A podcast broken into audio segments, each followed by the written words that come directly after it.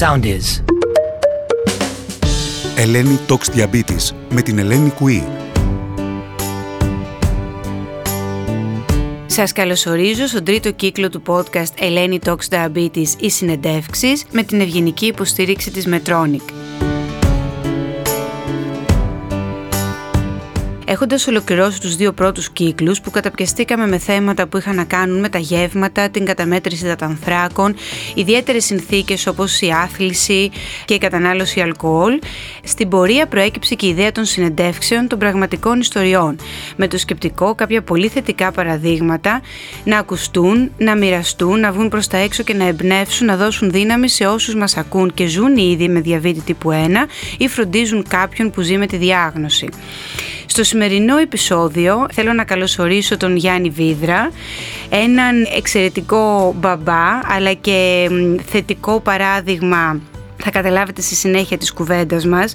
Προς μίμηση είναι εδώ για να μας εμπνεύσει, να μοιραστεί τη δική του ιστορία και να μάθουμε όλοι κάτι από την ιστορία της οικογένειας και της μικρής Όλγας. Καλώς όρισες Γιάννη. Καλώς σε βρήκα Ελένη, είμαι πολύ χαρούμενος που είμαι εδώ γιατί γνωριζόμαστε αρκετά χρόνια. Ε, είσαι από τους, ανθρώπους που, από τους πρώτους ανθρώπους που γνωρίσαμε όταν η Όλγα ε, εκδήλωσε το διαβήτη σε ηλικία μόλις 9 μηνών. Η Όλγα, μόλις συνειδητοποίησα και εγώ χθες είχε γενέθλια, τώρα είναι 10. Είναι 10. Και την Όλγα τη γνώρισα όταν ήταν 13 μηνών. Άρα λοιπόν ε, είστε μια οικογένεια με μεγάλη καριέρα ήδη στο διαβήτη. Πες μας λίγα πράγματα για την οικογένεια, για σένα και για το ξεκίνημα της Όλγας ε, με τη Ναι. διάγνωση. Ε, η Όλγα είναι το μικρό μας παιδί γιατί έχουμε και έναν γιο μεγαλύτερο, είναι 17 χρονών, το Γιώργο. Και μέσω της Όλγας ουσιαστικά σαν οικογένεια μία ωραία μέρα γνωρίσαμε κι εμείς τον διαβήτη. Θυμάσαι εκείνη την ημέρα, θυμάσαι τις πρώτες μέρες, στιγμές; Θυμάμαι εκείνη τη μέρα γιατί ήταν μία μέρα η οποία είχε ας το πούμε συναισθήματα ακραία, γιατί εγώ ή- ήμασταν σε μια εκδρομή στον Όλυμπο και ό,τι είχαμε ανέβει στο Μύτικα οπότε για μένα αυτό ήταν ένα πολύ μεγάλο γεγονός δηλαδή είχα καταφέρει να ανέβω στην ψηλότερη κορφή του Ολύμπου Βέβαια. η Όλγα ήταν με τη γιαγιά και τον παππού στο εξοχικό και την ώρα που κατεβήκαμε από την ε, κορφή χτύπησε το τηλέφωνο για να μας πούν ότι δεν έβλεπαν καλά το παιδί, κάπως ήταν, φυσικά δεν ήξεραν γιατί έμοιαζαν πάρα πολύ τα συμπτώματα με, με μια διαθεσία. Με μια δηλαδή διαθεσία. ήταν ανόρεκτη, δεν έτρωγε, αλλά ήταν η περίοδος που η Όλγα ήταν πάρα πολύ μικρή και έβγαζε δόντια. Οπότε Σωστά, όλα τα είχαν, σωστά. ε, τα, είχαμε, απο- τα είχαν αποδώσει εκεί. Οπότε ξαφνικά μέσα σε μία μέρα από την κορφή του Ολύμπου βρεθήκαμε έξω από τα επίγοντα του Αγία Σοφία στο Πέδον και οι γιατροί μας είπαν ότι η Όλγα έχει διαβήτη. Ξέρατε κάποιον, ε, κάποια άλλη οικογένεια που ζούσε με την διάγνωση, είχατε κάποιον στο ευρύτερο κοινωνικό οικογενειακό Όχι, περιβάλλον σας; Δεν είχαμε. Στο ευρύτερο οικογενειακό περιβάλλον έχουμε ανθρώπους που έχουν διαβήτη, αλλά επειδή είναι μεγάλη σε ηλικία, εμείς πάντα πιστεύαμε ότι ο διαβήτης αφορά μεγαλύτερες ηλικίες, έχει σχέση με την κακή διατροφή, με ανθρώπους που δεν προσέχουν. Δεν ξέραμε κάποιο παιδί Σωστά. με, με ζαχαρόδι διαβήτη. Και δεν, δεν, ούτε καν μπορούσαμε να φανταστούμε ότι μπορεί ένα παιδί σε τόσο μικρή ηλικία, τόσο να, μικρή ηλικία. να εκδηλώσει διαβήτη. Ποιες ήταν οι πρώτες σας σκέψεις για, για τις επόμενες ε, μέρες, χρόνια για την Όλγα τότε; Ναι, καταρχάς φοβηθήκαμε πάρα πολύ. Μπορώ να πω ότι η πρώτη σκέψη ήταν ένας καταιγισμός αρνητικών σκέψεων αρχικά. Μάλιστα. Κάποιες ήταν ε, σκέψεις του πο- πώς θα διαχειριστούμε το διαβήτη, γιατί ξαφνικά συνειδητοποιήσαμε ότι έπρεπε να κάνουμε πάρα πολλές ενέσεις στην Όλγα και από σκέψεις οι οποίες είχαν να κάνουν και με το μέλλον της. Δηλαδή, Ακριβώς. μία σκέψη που κάναμε είναι ποιο είναι το προσδόκιμο ζωής ενός ανθρώπου με διαβήτη. Εγώ το πρώτο που σκέφτηκα ήταν αυτό.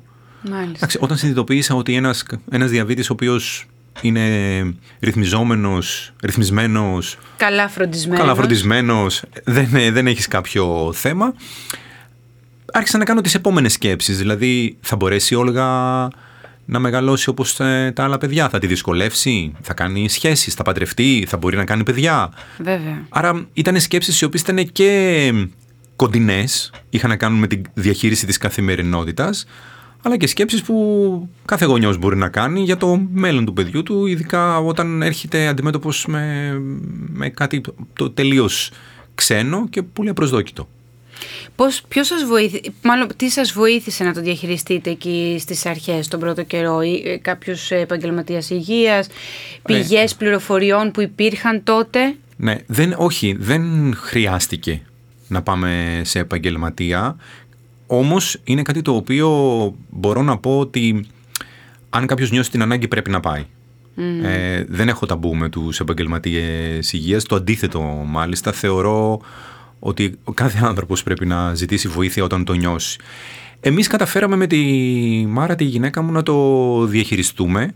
Ο ένας βοηθώντας τον άλλον. Εκεί ήταν που... κάποιος πιο θετικός, ήταν κάποιος πιο Εντάξει, σοκαρισμένος; Παραδοσιακά, ας το πούμε, εγώ είμαι αυτός που τα βλέπει πιο θετικά. Μάλιστα. Χωρίς όμως αυτό να σημαίνει ότι και εγώ πολλές φορές δεν χρειαζόμουν το σπρώξιμο από εκείνη. Οπότε δεν χρειάστηκε ειδικός. Ο ένας με τον άλλον, μιλώντας πάρα πολύ. Και με το μας βοήθησε πάρα πολύ γιατί είχαμε και τον Γιώργο. Δηλαδή είχαμε και ένα παιδί που εντάξει, έσπαγε λίγο αυτή την ε, δύσκολη κατάσταση. Γιατί ήταν και εκείνος τότε περίπου 8 ετών. Οπότε ήταν σε μια ηλικία που μπορούσε να μας αποσπάσει έτσι λίγο την ε, προσοχή. Βοήθησε να διατηρήσει μια ρουτίνα όπως την ξέρατε. Ναι, ναι. Μέσω του Βοήθησε άλλου λίγο παιδιού. εκεί στις δύσκολες στιγμές το μυαλό να μπορεί να φεύγει και να διαχειρίζεται λίγο την κατάσταση καλύτερα. Γιατί εντάξει, μην το κρύβουμε ότι ο πρώτος καιρός είναι πάρα πολύ δύσκολος. Αυτό θα σε ρωτούσα. Πάντα σκεφτόμουν το μικρό της ηλικίας της Όλγας τότε. Ε, Όταν έχεις ένα μωρό, ε, ακούω και από άλλους γονείς ε, και το σκέφτομαι και η ίδια πολύ συχνά, όταν έχεις ένα μωρό που κλαίει σε εκείνους τους μήνες που δεν έχει ακόμα τη δυνατότητα να επικοινωνήσει μαζί σου για να σου πει πώς αισθάνεται ε, σε επίπεδο ζαχάρου, έχει ένα βαθμό δυσκολίας παραπάνω. Κλαίει και δεν ξέρει αν πεινάει, αν Νομίζω είναι ένα, ναι, κουρασμένο έτσι ένα κι μωρό από αλλιώς. μόνο του έχει μία δυσκολία, γιατί δεν μπορεί να σου μιλήσει, πρέπει να φανταστείς πόσο μάλλον όταν υπάρχει και ο διαβήτης από πίσω που κάποια πράγματα τα κάνει πιο, πιο δύσκολα. Δηλαδή πρέπει πολλές φορές να, να, να καταλάβεις αν αυτό που βλέπεις σαν σύμπτωμα είναι κάτι το οποίο θα το είχε και χωρίς Ναι, να, το βέβαια. διαβήτη ή κάτι το οποίο οφείλεται στο διαβήτη. Εντάξει, ήταν πάρα πολύ δύσκολο και στην αρχή όλος ο, ο υπολογισμός του φαγητού της, το τι έπρεπε να κάνουμε λόγω της ηλικίας ελάχιστες μονάδες. Πολύ δηλαδή, μικρές μονάδες, Η Όλγα αρχικά. έκανε 0-1 για το φαγητό. Βέβαια. Το οποίο, εντάξει, δεν ήταν πάρα πολύ εύκολο αυτό. Πόσο μάλλον, εντάξει, να κάνεις ενέσεις σε ένα μωρό. Δηλαδή αυτό από μόνο του, εντάξει, έχει τη δυσκολία έχει τη του. δυσκολία του. Έχει τη δυσκολία του. Πώς έχει εξελιχθεί, πώς έχει αλλάξει μέσα στα τελευταία δέκα χρόνια η διαχείριση του διαβήτη της Όλγας και ίσως η συμπεριφορά η δική σας προς το διαβήτη; Ναι. Ωραία, ας τα πάρουμε ένα-ένα. Η διαχείριση του διαβήτη της Όλγας έχει αλλάξει πάρα πολύ γιατί μας έχει βοηθήσει η τεχνολογία. Μάλιστα. Ε, επιλέξαμε εξ αρχής την αντλία ινσουλίνης. η οποία μπήκε στη ζωή σας πάρα πολύ νωρίς Πολύ μετά τη γρήγορα. διάγνωση. Ναι, ναι. Σε δύο-τρεις μήνες μετά τη διάγνωση. Περίπου ναι, περίπου ε, σχεδόν στους 5-6 μήνες Α, μετά, 5-6, οκ. μετά τη διάγνωση.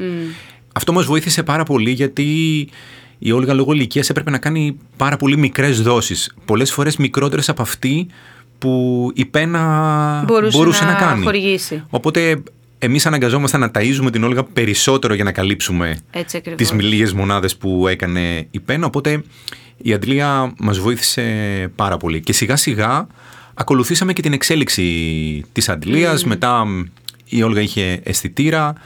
Τώρα πλέον έχει γίνει μέρος ε, της ζωής μας σε ένα βαθμό που βλέπουμε το ζάχαρο της Όλγας όταν εκείνη είναι σχολείο ή όταν κάνει ε, αθλητικές δραστηριότητες ή όλο κάνει ενόργανη και εμείς είμαστε στο σπίτι και ξέρουμε πόσο ζάχαρο έχει. Άρα αυτό που έχω να πω ότι είναι σε κάθε περίπτωση η αντλία είναι ένας παράγοντας ο οποίος βελτιώνει κατά πολύ, τουλάχιστον τη δική μας, ε, εμάς τη δική μας ε, ποιότητα ζωής τη βελτίωσε πάρα πολύ. Κοιμηθήκαμε καλύτερα. Τον ύπνο, αυτό θα ρωτούσα. Τον ύπνος Ο σας, ύπνος. αυτό λένε όλοι οι Ναι, ναι. γονείς, ε, Γιάννη. Ναι, ο- δηλαδή πλέον κοιμάσαι. Κοιμάσαι όχι. Εντάξει, δεν κοιμάσαι όσο ήσυχος, ίσως. Ε, προφανώς. Εντάξει. Αλλά δεν σηκώνεσαι να μετρήσεις χωρίς να υπάρχει λόγος. η αντιλία θα σε ειδοποιήσει αν χρειαστεί. Οπότε από τη στιγμή που δεν σε ειδοποιεί, μπορείς να κοιμάσαι ήσυχος, χωρίς να φοβάσαι αν θα κάνει υπογλυκαιμία, θα προλάβει μια τυχόν υπογλυκαιμία που ερχεται Μια πτωτική τάση. Μια ναι. πτωτική τάση. Οπότε, ναι, από αυτό και μόνο.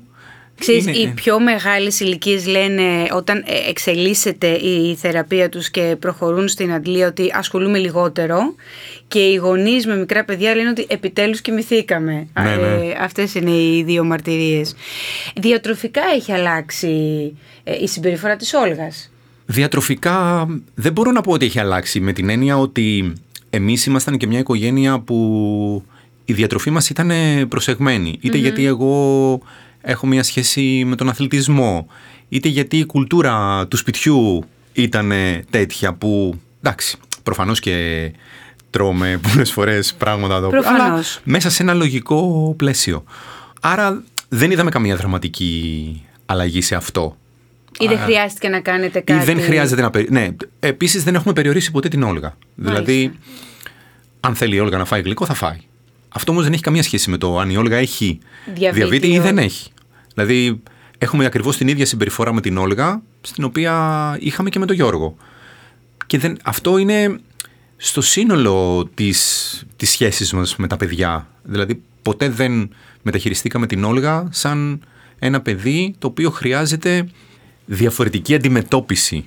Δεν μιλάω για τη διαχείριση του διαβήτη, εννοώ για το του πώς της ε, συμπεριφερθήκαμε. Όταν έπρεπε να ήμασταν αυστηροί με την Όλγα, ήμασταν αυστηροί. Και ο διαβήτης δεν ήταν ε, κάτι το οποίο έριχνε, ας πούμε, Ήταν η αφορμή να είστε Ναι. πιο χαλαροί. πιο διαλλακτική Ναι, ή βέβαια. πιο χαλαρή. Όχι. Έχουμε ακριβώς την ίδια αντιμετώπιση προς τα δύο παιδιά. Η ίδια πώς αισθάνεται το γεγον- ε, με το γεγονός ότι κουβαλάει πάρα πολύ συχνά είναι μια κουβέντα που κάνουμε με τα μεγαλύτερα παιδιά και εφήβους ότι κουβαλάει κάτι επάνω της που έχει να κάνει με μια διάγνωση και πώς αυτό το επικοινώνησε στο σχολείο για παράδειγμα ή στις δραστηριότητες; Δεν επιτρέψαμε ποτέ να νιώσει ότι κουβαλάει κάτι. Διαχειριστήκαμε από την πρώτη στιγμή το διαβήτη σαν ένα κομμάτι της καθημερινότητας. Όπως, για παράδειγμα, αν η Όλγα είχε μοιοπία θα κουβάλαγε γυαλιά. Θα φορούσε γυαλιά. αν τα δόντια της θέλανε διόρθωση θα κουβαλούσε σιδεράκια. Όχι. Άρα με την ίδια λογική δεν κουβαλάει αντλία. Πολύ σωστό. η Έχει μία τοποθέτηση. αντλία πάνω της, όπως κάποια παιδιά έχουν γυαλιά, όπως επίσης λέω πο- πάρα πολλές φορές και διορθώνω ανθρώπους ότι έχει διαβήτη και δεν είναι διαβητική, δεν τη χαρακτηρίζει αυτό, Τι απλά λες; έχει ε, μία πάθηση όπως θα μπορούσε να έχει μια οποιαδήποτε, ένα οποιοδήποτε παιδί, μια οποιαδήποτε πάθηση. Δεν έχουμε αφήσει ποτέ το διαβήτη να χαρακτηρίσει την Όλγα. Ναι, είναι ένα κομμάτι της ζωής της και της ζωής μας, αλλά δεν είναι αυτό που έρχεται πρώτο όταν κάποιος ε, δεν είναι η Όλγα μ, διαβητική, Πολύ σωστά. είναι η Όλγα. Πολύ σωστά. Είναι κάτι που ε, θα ακουστεί και σε άλλη μας ε, κουβέντα με γονείς στο πλαίσιο του podcast. Ε, Έχουμε πει ότι τα παιδιά μπορεί να είναι 10 διαφορετικά πράγματα και ζουν και με διαβήτη. Δεν τη χαρακτηρίζει ότι είναι το ένα Ναι, Όχι. και μοναδικό χαρακτηριστικό που θα πρέπει να ξεπροβάλλει πρώτο ή να σκεφτόμαστε για την Όλγα και το κάθε παιδί. Αυτό βέβαια έχει να κάνει και το πόσο ο γονιός το, Σίγουρα. το αντιμετωπίζει.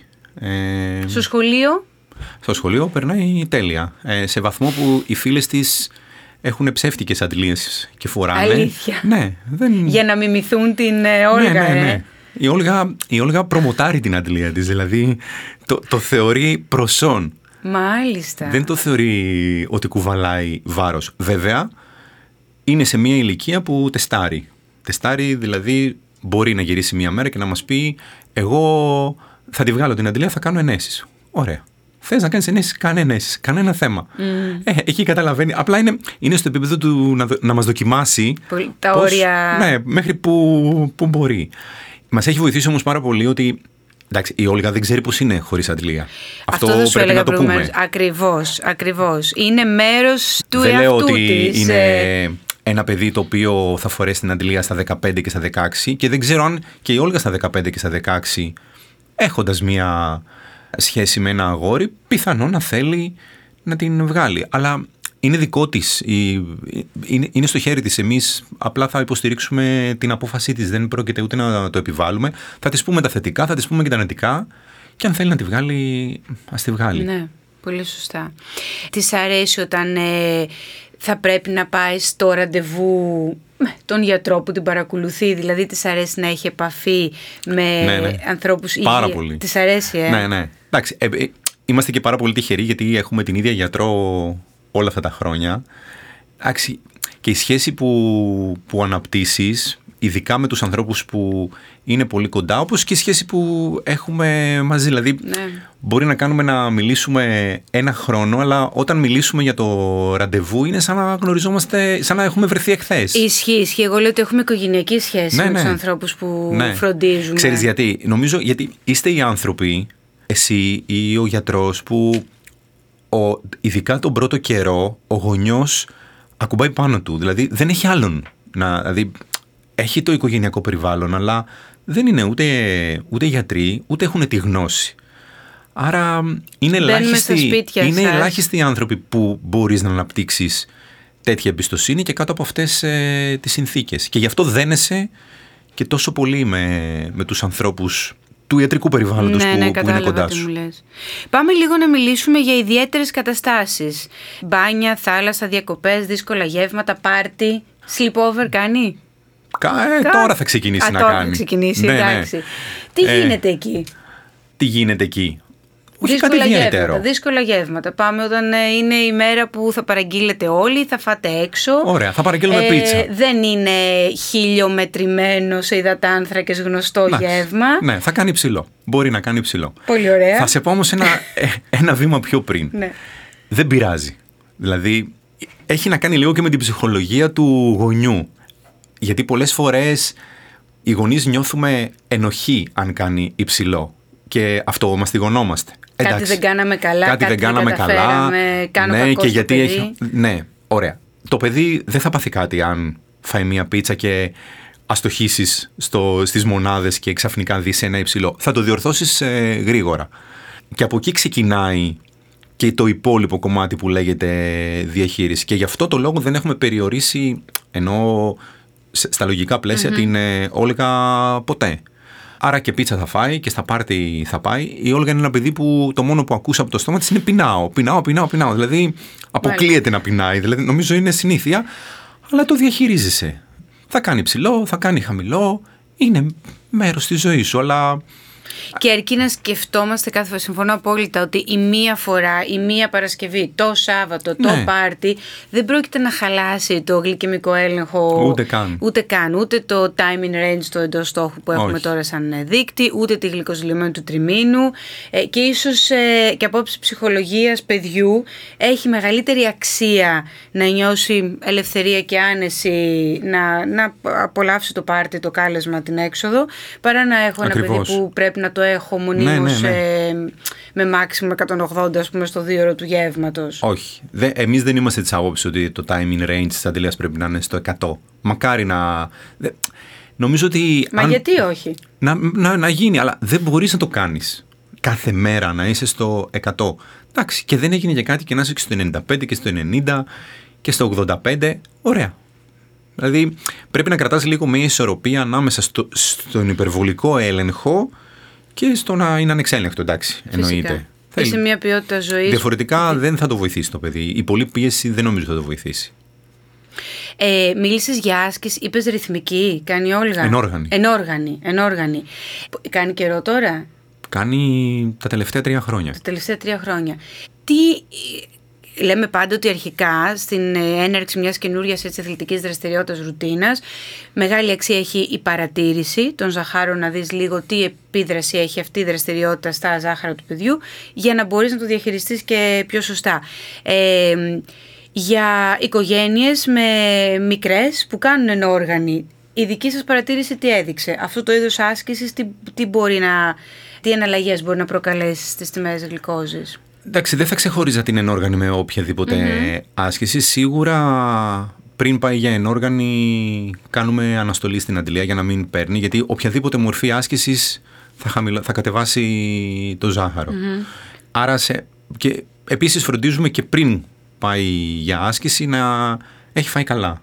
Είτε ένα σνακ πριν, γιατί ουσιαστικά η άσκηση λειτουργεί σαν να δίνουμε ινσουλίνη. Έξτρα μονάδες ινσουλίνη, ναι, σωστά. ακριβώς. Και οι υδατάνθρακες, άρα αντικαθιστά εκείνη την ώρα μία δόση ινσουλίνης. Άρα σίγουρα πάντα μαζί της έχει ένα, μια καραμέλα, Για ένα, πιθανή θεραπεία. ένα, ένα τζέλ, γιατί δεν μπορείς να προβλέψεις κιόλας από πριν την ένταση της άσκησης. Κάποιες μέρες η προπόνηση μπορεί να είναι εύκολη, κάποιες πιο δυσκολη Εμένα το σημαντικό, για μένα το σημαντικό είναι το πώς εκπαιδεύεις το παιδί να φτάσει σε ένα σημείο να, ειδικά στην, τώρα ας πούμε στην ηλικία της Όλγας, να μπορεί μια τέτοια κατάσταση να τη διαχειριστεί μόνο του Βέβαια. και να μην έχει την ανάγκη του γονιού να είναι έξω από το γυμναστήριο. Νομίζω αν για κάτι ας μπορώ να πω ότι έχουμε πετύχει είναι αυτό. Δηλαδή ότι η Όλγα ξέρει, έχει στο νου της την ώρα που κάνει άσκηση το ζάχαρό της και αν το δει να πέφτει ή αν δει την αντιλία ότι έχει χαμηλή τάση να, να πέφτει το ζάχαρό της θα σταματήσει, θα πάρει ένα, μια καραμελίτσα και θα συνεχίσει. Εδώ να πούμε ότι με την ε, χρήση των πιο έτσι, σύγχρονων ε, τεχνολογιών καλούμαστε να είμαστε και πιο συντηρητικοί με τη θεραπεία της υπογλυκαιμίας. Δεν χρειάζεται λέει, να ταΐσουμε τόσο πολύ το παιδί ή τον ενήλικα ώστε να αναστείλουμε μια πτωτική τάση ή να θεραπεύσουμε μια υπογλυκαιμία. Που πάλι κέρδος είναι γιατί παλιότερα καταλήγαμε να ταΐζουμε την άσκηση με με μεγάλη έτσι κατανάλωση των ανθράκων πριν ή κατά τη διάρκεια. Υπάρχουν δυσκολίες, δηλαδή μια οικογένεια, ένα παιδί που μεγαλώνει στη χώρα μας και ζει με διαβήτη τύπου 1.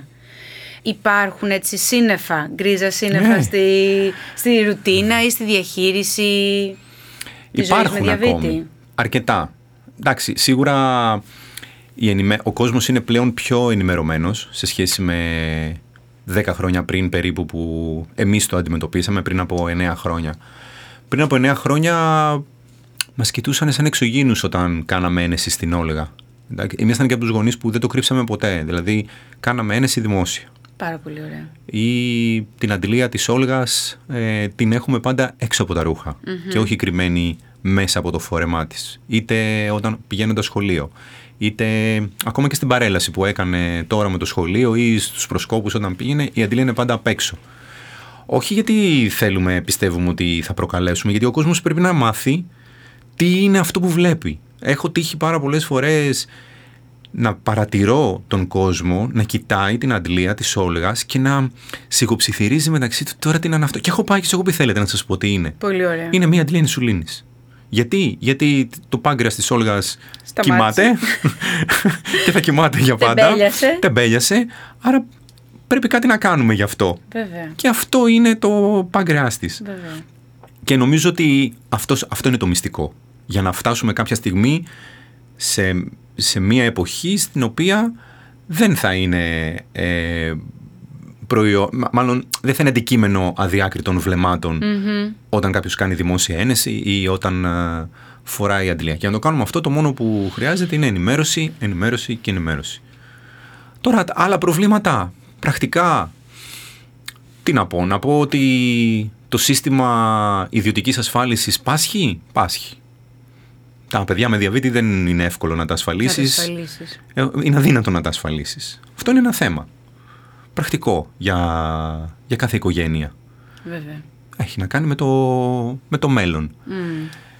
Να τα σκεφτόμαστε αυτά λοιπόν και να ακούγονται. Γι' αυτό ναι, ναι. έτσι, Και το λέω γιατί το βρέθηκα, μα- συζητάμε. βρέθηκα μάλιστα πρόσφατα σε μια άλλη συζήτηση με γιατρούς που το αντικείμενο ήταν πόσο κοστίζει ένας ε, ασθενής με διαβήτης στο ελληνικό δημόσιο. Μα δεν είναι αυτή η συζήτηση. Πόσο κοστίζει και ποια είναι, η- ποια, ποια είναι η- στο τέλος της ημέρας η εξίσωση, αν, δηλαδή κόστος-όφελος. Εγώ, εγώ αν με βά, μπορώ να πω ποιο είναι το κόστος. Ωραία. Πόσο κοστίζει η αντλία, πόσο κοστίζει η ινσουλίνη. Πώς θα μετρήσει το όφελος Ε, βέβαια. μιας αντλίας; Δηλαδή, πώς, πώς θα πεις ότι η ποιο, πώς θα αξιολογήσεις σε ευρώ τη Ποιότητα βελτίωση της ζωής. ποιότητας ζωής; Ε, βέβαια. και δεν είναι δυνατόν να κάνουμε τέτοιες συζη- Τέτοιες συζητήσεις. συζητήσεις. Όχι μόνο για το διαβήτη.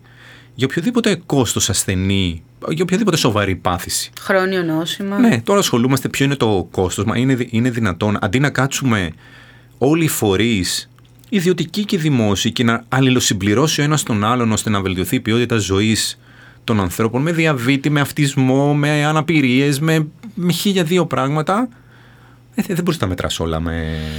Για να σε ρωτήσω, η διάγνωση και όλη η αλλαγή έτσι που έφερες στην ε, οικογένειά σας, νομίζω ότι έχει αλλάξει και σένα αρκετά, πηγαίνοντας 10 χρόνια πίσω. Και εγώ το ξέρω γιατί γνωριζόμαστε, νομίζω όμως ότι πολλοί κόσμος έχει καταλάβει πώς θέλεις να επηρεάσεις με ένα θετικό τρόπο, η ενημέρωση είναι ε, ένας από αυτούς, ως μπαμπάς της Όλγας. Θέλεις λίγο να μας πεις πώς μπορούμε να σε γνωρίσουμε λίγο καλύτερα; Ναι. Θα, θα προσπαθήσω έτσι να, τα πω, να πω πολύ γρήγορα τη δική μου ιστορία. Είναι λίγο παράλληλη με την ιστορία της οικογένειας και τον, τον διαβήτη. Λοιπόν, εγώ λίγο πριν τη διάγνωση της Όλγας και γενικά δεν είχα ποτέ καμία σχέση με τον αθλητισμό. Το αντίθετο μάλιστα, ήμουν ένας άνθρωπος με κακή ποιότητα διατροφής. Εντάξει, δούλευα, έκανα μια δουλειά γραφείου, αρκετά καθιστική ζωή και πολλά παραπάνω κιλά από το ας το πούμε φυσιολογικό. Αυτό μάλλον που ο καθένας θεωρεί για τον εαυτό του φυσιολογικό. Έτσι, κάποια στιγμή συνειδητοποίησα ότι αυτό που έβλεπα για μένα δεν μου άρεσε.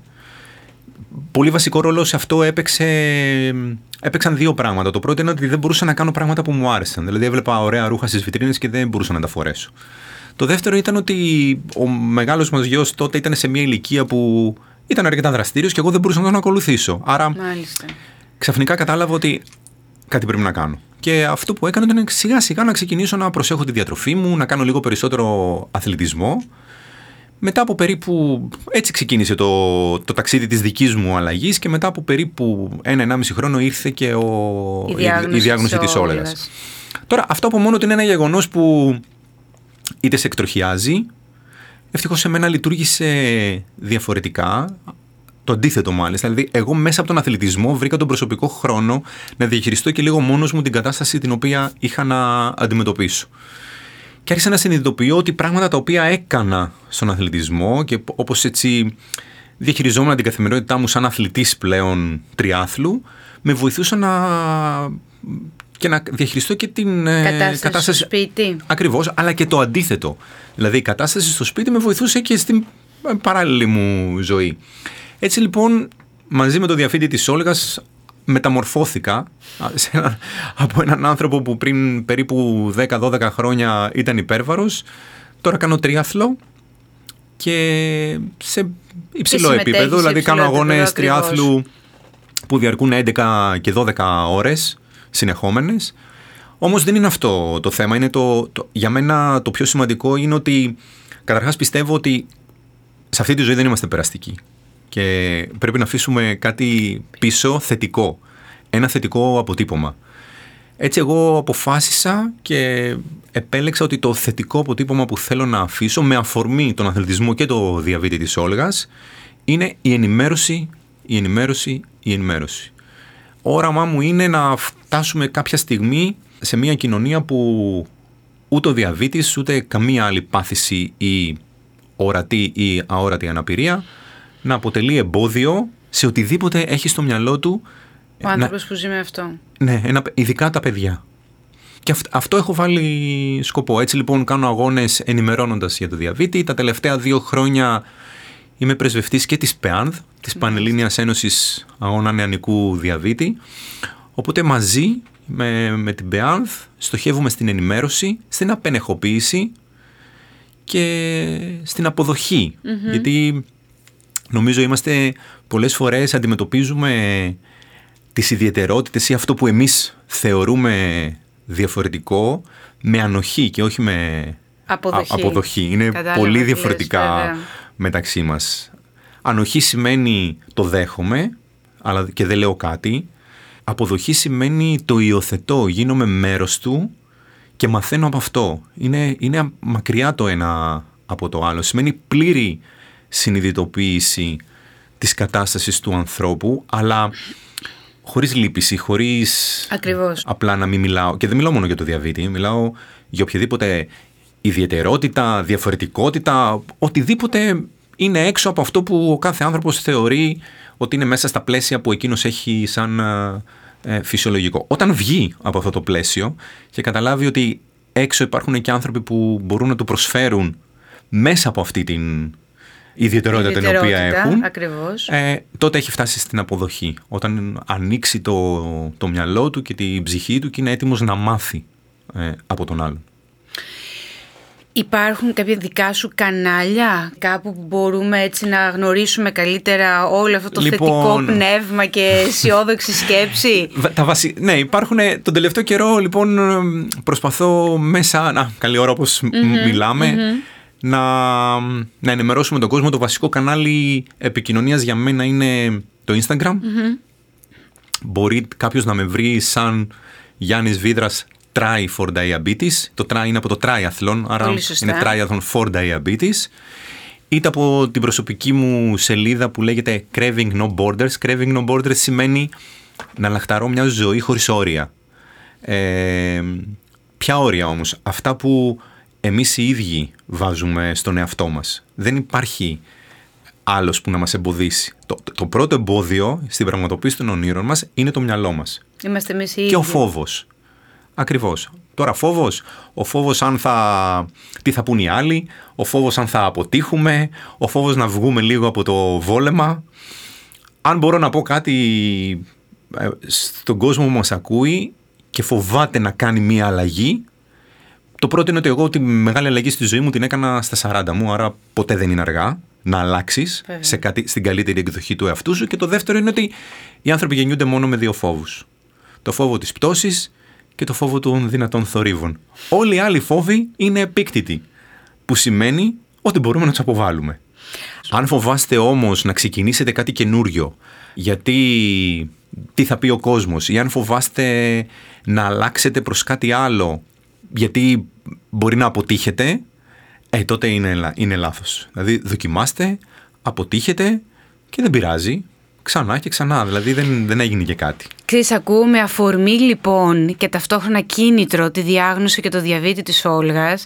Πήρατε όλοι μαθήματα ζωής, τα οποία θέλεις και εσύ να μεταφέρεις και, τα κάνεις, πα- και το κάνεις πολύ ωραία και στους υπόλοιπους που μας ακούν ή σε ακούν. Ακριβώς. Εδώ κλείνουμε την κουβέντα μας σήμερα. Σε ευχαριστώ πάρα πολύ για όλα αυτά που μοιράστηκες. Χρόνια πολλά στην Όλγα και το διαβήτη της που μεγαλώνει όμορφα και πεινάει συνέχεια. Έτσι, έτσι. Ευχαριστώ πολύ. Καλή εγώ, συνέχεια. εγώ ευχαριστώ πάρα πολύ για την ευκαιρία να κάνουμε μια πάρα πολύ ωραία ε, συζήτηση. Και αν- έστω και αν ένας άνθρωπος ακούγοντας αλλάξει κάτι στην καθημερινότητά του ή στη διαχείριση του διαβήτη, νομίζω έχουμε κάνει κάτι. Έστω και ένας, δεν, δεν κάνουμε αυτή τη συζήτηση για να αλλάξουμε τον κόσμο, αλλά μόνο ένα- ένας-ένας θα κάνουμε και την μεγάλη Έστω και αλλαγή. ένας αρκεί. Έστω και ένας φτάνει. Καλή μας συνέχεια. Γεια σας. Ακολουθήστε μας στο Soundees, στο Spotify, στο Apple Podcasts και στο Google Podcasts.